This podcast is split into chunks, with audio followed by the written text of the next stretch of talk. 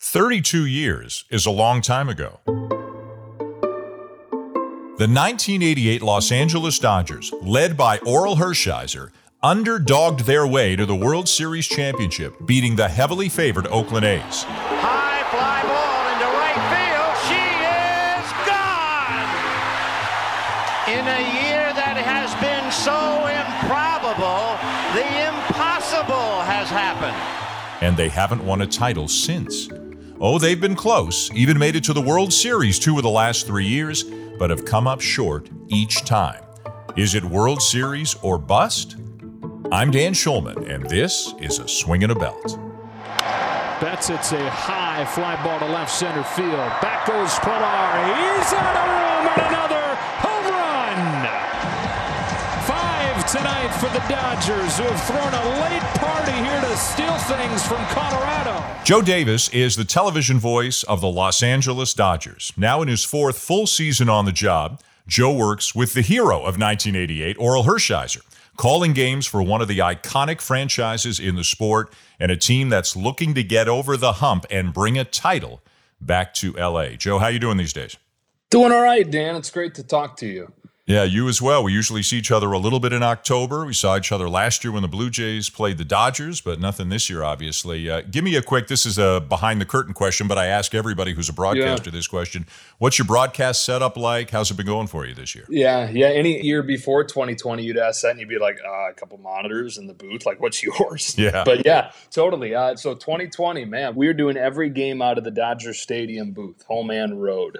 So, you know, the the road games we've just got basically I, I, have my program monitor and then we have an all nine uh, wide one that sits up on top of our program monitors. I don't know about for you but for me the guys are almost too small on there to get anything from it. So i'm pretty mm-hmm. much just calling those games exclusively off of what everybody at home is seeing yeah, the all nine for people who don't know is like a camera high above home plate that shows where all the nine defenders are. So I'm with you. I use it to see if the shift is on. I use it actually to see if a runner's going, if he's trying to steal a base, because that's a play that tricked me up a few times at mm-hmm. the beginning of the year. And you can see if the outfield's playing around to the opposite field or pull. But it's interesting the things we've had to get used to. Let me ask you this I started calling Blue Jays games when I was 28 years old you started calling Dodger games at about the same age, maybe exactly the same age. Do you ever pinch yourself? I mean, you're only 32 now. You're not a, you know, an, an old dude like me, but do you ever pinch yourself and say, "Man, what an opportunity. This is pretty cool." Yeah, I do it all the time. I still do it all the time. And the game I always think about is my first opening day at Dodger Stadium, looking out over, you've been there many times, looking out over 56,000 people and the San Gabriel Mountains and thinking about the booth that I was in and who had come before me in that booth, it was almost overwhelming to the point where I was like, gosh, I hope I can get it together by the time we come on the air here in a few minutes. But those moments still happen. And the view that we have looking out of that booth is, is a constant reminder of how special it is and how lucky I am. It's not the same without Vin here. We recognize that. He was, is, always will be the Dodgers Nobody's ever going to replace Vin Scully. I know I'm certainly not ever going to replace Vin Scully. But we can promise you, and I know I speak for you and for Alanna and our entire production crew, we're here to work as hard as we can to be the very best that we can for the fans that really deserve it. And we look at this as a, as a great responsibility to cover Dodger baseball for you. Did Vin ever give you uh, like some words of advice at any point as it was transitioning from him to you? Yeah, the big thing that he passed along to me, and and I know you've gotten to know him a little bit through the years too, and he he's he doesn't think of himself as this wise legend who has advice to give, so you kind of have to pry it out of him. But what I was able to get out of him was the same thing that Red Barber told him when he took over in 1950. That's another pinch yourself thing, mm-hmm. right? That he passed on Red Barber advice, and that is simply be yourself. Don't try to be anybody that you're not. Don't try to be Vin Scully. You know, he didn't say it that way, but I think that was an important thing for me to think about as I went into the job. Obviously, you're going to take things from Vin, who's the greatest ever to do it, and you're going to you're going to try to apply them to yourself. But I think it would be human nature to try and chase what had made him so special for so long, but you just can't. Like he he was doing what he did perfectly, and only he could do it the way he did it. So to to keep that in my mind and, and just kind of allow myself to be myself as I got into the job, and I constantly think of that advice from Vin. That's very cool. Uh, as you know, chemistry with your broadcast partner is so important. You're working with a guy that I worked with for a number of years back in the day at ESPN right after he retired. Is Orel still as good of a guy to work with as he was back then? Just the greatest. Yeah. He is. I tell people there are two reasons that it's gone okay for me here, and they haven't run me out of town yet. Number one is the team wins 100 games a year, and I'm giving good news. If they had lost 100 games a year, I don't know if it'd be going as well. And the other thing is Orel, and he's just he is uh, outside of my parents and my wife the most significant person in my lifetime. Hmm. Wow. And why is that? He just, from day one, I, he's the most conscientious, giving, caring person you're ever going to meet. And from day one, he put his arm around me and just kind of made me like his son or his his nephew or his brother, however you want to put it. But and, and the same his wife to my wife right away, you know, moving across the country from Michigan to California and hoping that the job would go well and hoping that the move would go well, but not knowing for sure. Mm-hmm. He almost took it in his own hands and said, I'm going to make sure that this goes well. And I feel that from him every day. Yeah, that's very cool. He is that good of a guy. Got him. They've done it. A fastball, nine strikeouts for Hershiser. He gives up a total of four hits, and look at the mob. All right, let's talk Dodgers. And I don't feel the need to dwell on this part of it, and I'm sure you don't either. But given, you know, what we know now about the Astros, et cetera, do you feel the Dodgers have been playing with a bit of a chip on their shoulder this year? You know, even more than, hey, we're really good and we want to win the World Series. Is there a little added chip on their shoulder because of that this season? Had you asked me that in March going into a normal season, I think that the answer would have been more yes than it is at this point. I just think with the the few month layoff that a lot of that, like it did across baseball, a lot of the animosity towards the Astros dissipated some, and the mm-hmm. focus became more on this group, this run for a championship. It picked up a little bit with what happened in Houston, and the Dodgers obviously playing Houston this year. That I think opened up some of the old wounds, but. I think it's more just been about this team feels like it's really good, and the guys that have been on all these championship teams say emphatically that this is the best one of the bunch and they don't want to see this opportunity go to waste regardless of anything that's happened uh, you know 2017 or any of the stuff that came out this past off season. It was such a good team the last few years and now mookie betts is there. And you know he is inarguably one of the two or three best players in the sport. How much has mookie meant to the dodgers this season? He's so good, and you got to see him being in Toronto with with you know playing Boston 19 times a year. But I knew that he was good from covering the Red Sox nationally and watching from afar, but to really appreciate him is to see him every day. And a lot of times you say that about guys that are like the, you know, the utility guys and the scrappy second baseman. You got to see him mm-hmm. every day to truly appreciate how good they are. But he's a superstar who I think you can say that about because every single night it's like he brings a new elite skill to the table. One night he may make a diving catch. The next night he may hit a 450 foot home run. The next night he may score from second on a on a wild throw, a wild pickoff throw. It's just every single night. And this is a really good team, but he gives off the sense through 50 some games now that he's in a league of his own, even on a team that has as much talent as this one. Did the other guys welcome him with open arms in terms of, hey, if he's going to be our best player, we're okay with that. Like Cody Bellinger won the MVP last year, but has it felt like a seamless addition to the chemistry of the team? Yeah, it really has. And right away, back to spring training, it seemed like that. And Mookie actually, who didn't have much of a reputation of being outspoken or much of a leader beyond just the example that he sets in Boston, he actually spoke up on the first day of full squad workouts, and not a lot of details come out about exactly what the talk was, but it was kind of a tone setting talk to the entire group. This is how, you know, I, have won a world championship, and this is how you do it. And I'm going to be a leader, kind of thing. And I think from that moment forward, it was not just an admiration for how good he is and an acceptance of him into the clubhouse, but kind of an admiration for the person and for the leader. And very quickly, you can see him already in the dugout, and, and you know you can you can watch and, and mm-hmm. see on the monitor kind of who the alpha is in the dugout. He's already that guy. Lifts a fly ball to left center field, back towards the wall. It is gone. Mookie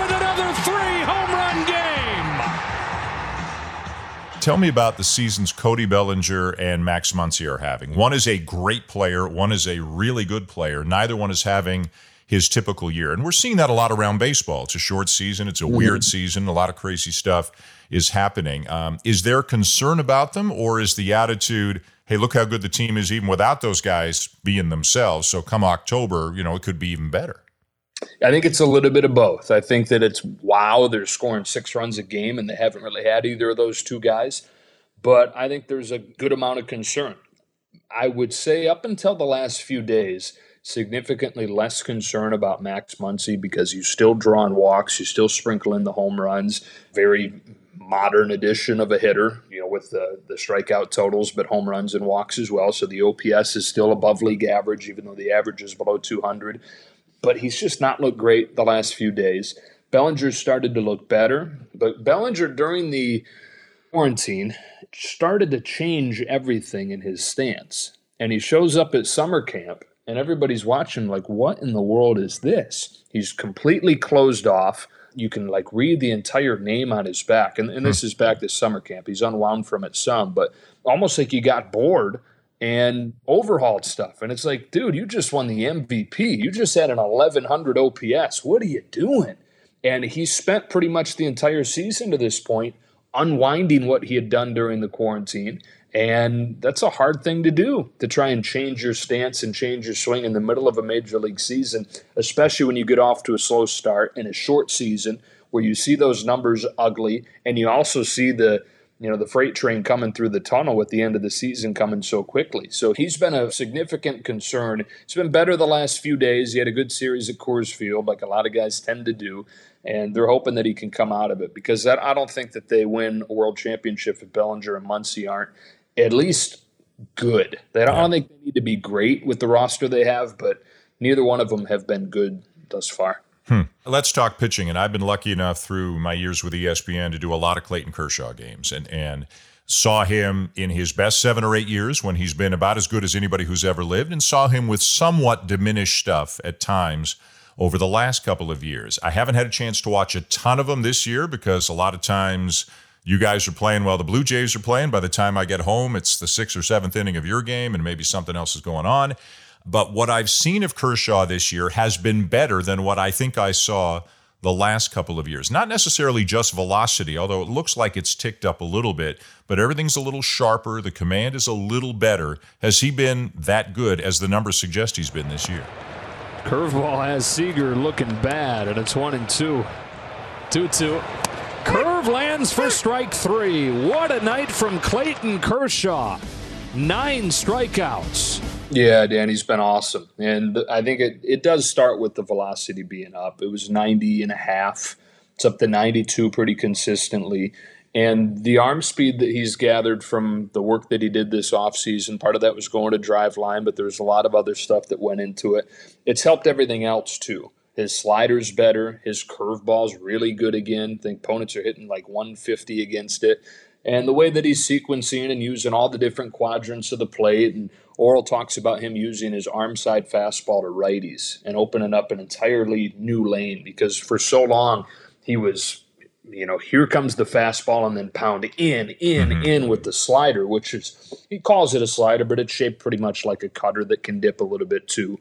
But when he commands the outside part of the plate, and it's that whole other lane the right handed hitter has to have in his mind, he's really, really good. And he's also throwing the fastball up more the last couple seasons. He started to do that last year, but it was only 90. Now it's 92, 93. We've seen 94 out of him and he's again you, you combine the the raw stuff being back at least some with the warrior that is Clayton Kershaw with the attitude that Clayton Kershaw pitches with that's all still there and it's been exceptional. There's a guy on the staff, and you're going to know who I'm talking about in about three seconds, even before I say his name, who may not be a household name yet around baseball, but if the Dodgers win the World Series, he's going to be. Because if there's one guy that I want to get home after a Blue Jays game, turn on the TV and watch pitch right now, it's Dustin May. Hmm. That 99 mile an hour two seamer that moves like a foot and a half with the leg kick and the, the extension and the red hair flying all over the place. I mean, there's nothing like it in baseball. And his stuff is absolutely electric. How much fun has it been watching him this year? Hey to Grisham, 2 2. Got him with a cutter, two out. Cutter because it's moving right to left and late and small. And you see that little bit of late movement. Almost impossible for the hitter to pick up. Yeah, you're right. With the it's the total package of must watch with the red hair flying and you know him being six six and long and a very distinct delivery, and it's really fun to watch. You know what's interesting, Dan, is he's not striking many people out, even with that incredible stuff. Take a look at the strikeout numbers. Not great, which is interesting because they're still. I think they think for sure Kershaw and Buehler are going to be two of the starters, and this is in the short in a shorter series. They're unsure beyond that. I think you could see Dustin May in relief. But at the same time, you know, you want to be missing bats in relief. And he's not, even with that incredible raw stuff, he's not missed as many bats as you'd think. You know who's been more impressive is Tony Gonsolin. Struck out the first six batters of the game. He had 10 Ks in five innings. He has a true four pitch mix right now. Whereas May, you know, he, he teeters between two and three pitches that he's using at a given time. So, as impressive as Dustin May has been, I wouldn't be surprised if Tony Gonsolin makes more of an impact in a deep October run. Interesting. So every year in October, the Dodgers typically do move one of their starters into the bullpen. We saw Kenta Maeda do it with a lot of success for a couple of years. The Dodgers always seem to have a moment. It could be an eighth inning moment. Can they get to Jansen? You know, the moments where Kershaw's come in in the past at times. They also could have a ninth inning moment. And Kenley Jansen is clearly not the Kenley Jansen that he was a few years ago. This is a great team with a ton of good arms on the staff. But how should the Dodgers feel about the eighth inning and the ninth inning in October this year? Well, if Kenley Jansen is the ninth inning, I think right now you don't feel great. There have been flashes of him looking like Kenley Jansen, but enough there where it's hard to completely trust it. So I don't think you feel great about the ninth inning right now. I think seventh and eighth inning and the high leverage spots leading up to it, you feel good about it just simply because there are a ton of options. And you hope you pick the right ones and you find a couple of those guys that are going to give you some hot stretches that pitch well at the right time. I mean, the list is really long of potential high leverage options. Joe Kelly coming off of the injured list and suspension list. Blake Treinen's been really good all year. Victor Gonzalez, a left handed rookie, has come out of the middle of nowhere and turned into one of their most trusted options. Dylan Floro has been great. I mean, like you can go down the list, and I'm, I'm missing people. Brusdar Graterol, rookie who mm-hmm. throws 102. There are a lot of options. Pedro Baez, uh, who's been a high leverage guy in the past. A lot of options. And the other thing is, I think that any team that makes a deep run, just because of the schedule, you're going to need more than one closer. There's no way Kenley Jansen is pitching in a seven game series. I just, I don't, seven game series with seven games in seven days. I don't see him pitching in every game where he would pitch on a normal schedule. So I think you may need a second closer and a second super high leverage guy. And, and thankfully for the Dodgers, they have a lot of options to be able to cover multiple spots over a condensed schedule like that. The Dodgers have the best record in the league. The Padres have the second best record in the league. But because of the way the playoff format is, it's likely the Dodgers will be the one and the Padres will be the four, which, as you well know, means they'll play in the division series, not the NLCS. What were the games like with the Padres this year? What do you think a playoff series with the Padres would be like? Oh man, they were intense, and I think it would be the same in the postseason. That's a team that really believes that it's good, and they should because they are. In the air to deep right field for Grisham. It's gone, and the Padres tie it one to one. One swing of the battle, get it done. Home run number nine of the year for Grisham has tied this game off Clayton Kershaw. Oh, we got some chirping going on. They, they do all that at the deadline and bring in a few more pieces and – I think that what what is sneaky good is the pitching. Dinelson Lamet has been Cy Young caliber. Mike Clevinger, we know about Mike Clevinger. You add him to the rotation. Zach Davies quietly has been top 10 pitcher in the National League. So I think the pitching quietly is really good, and the offense, the numbers tell you, is really good, and it is. So especially in a short series, five game series, division series, like it looks like it would be for Dodgers and Padres, that's a scary one. Mm-hmm.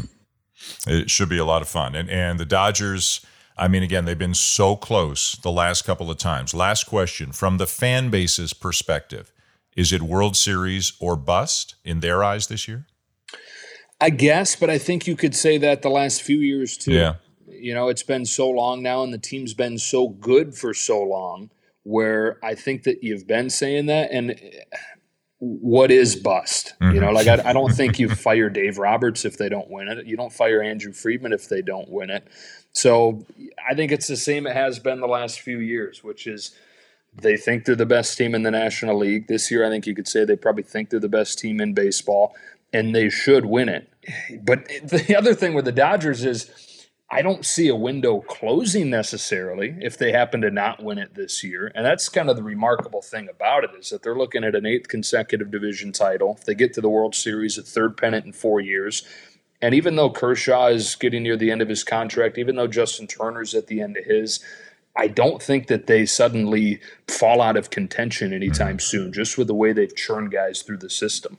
Yeah, as you mentioned, May, Gonsolin, they just got Graterol. Gavin Lux will figure it out. Will Smith, they got a great young core of players, too. Uh, it must be a lot of fun to go to a, a ballpark like that and call games for a team like that every day. I know you'll be busy in October with Fox, maybe Dodgers, maybe not. Depends how the schedule works out. But enjoy the month. Look forward to watching you work, and uh, we'll talk to you again. Have a fun October. All right, Dan. Thanks for having me. Always good to talk to you. Uh, thanks again to Joe Davis, one of the most talented broadcasters around, only 32 years old. He calls the Dodgers. He works for Fox. He does football as well. He can do just about anything. And as you can hear, uh, he feels very fortunate to have the great situation that he does in Los Angeles. They are a great team. They are deep, they are versatile, they are motivated. They've got a ton of hard throwers on their team. And they do look like the favorite to at least get back to the World Series, to come out of the National League. Is this the year they get over the hump? We'll find out in the next few weeks. Thanks for listening to this episode of A Swing and a Belt produced by Christian Ryan. Until next time, I'm Dan Shulman.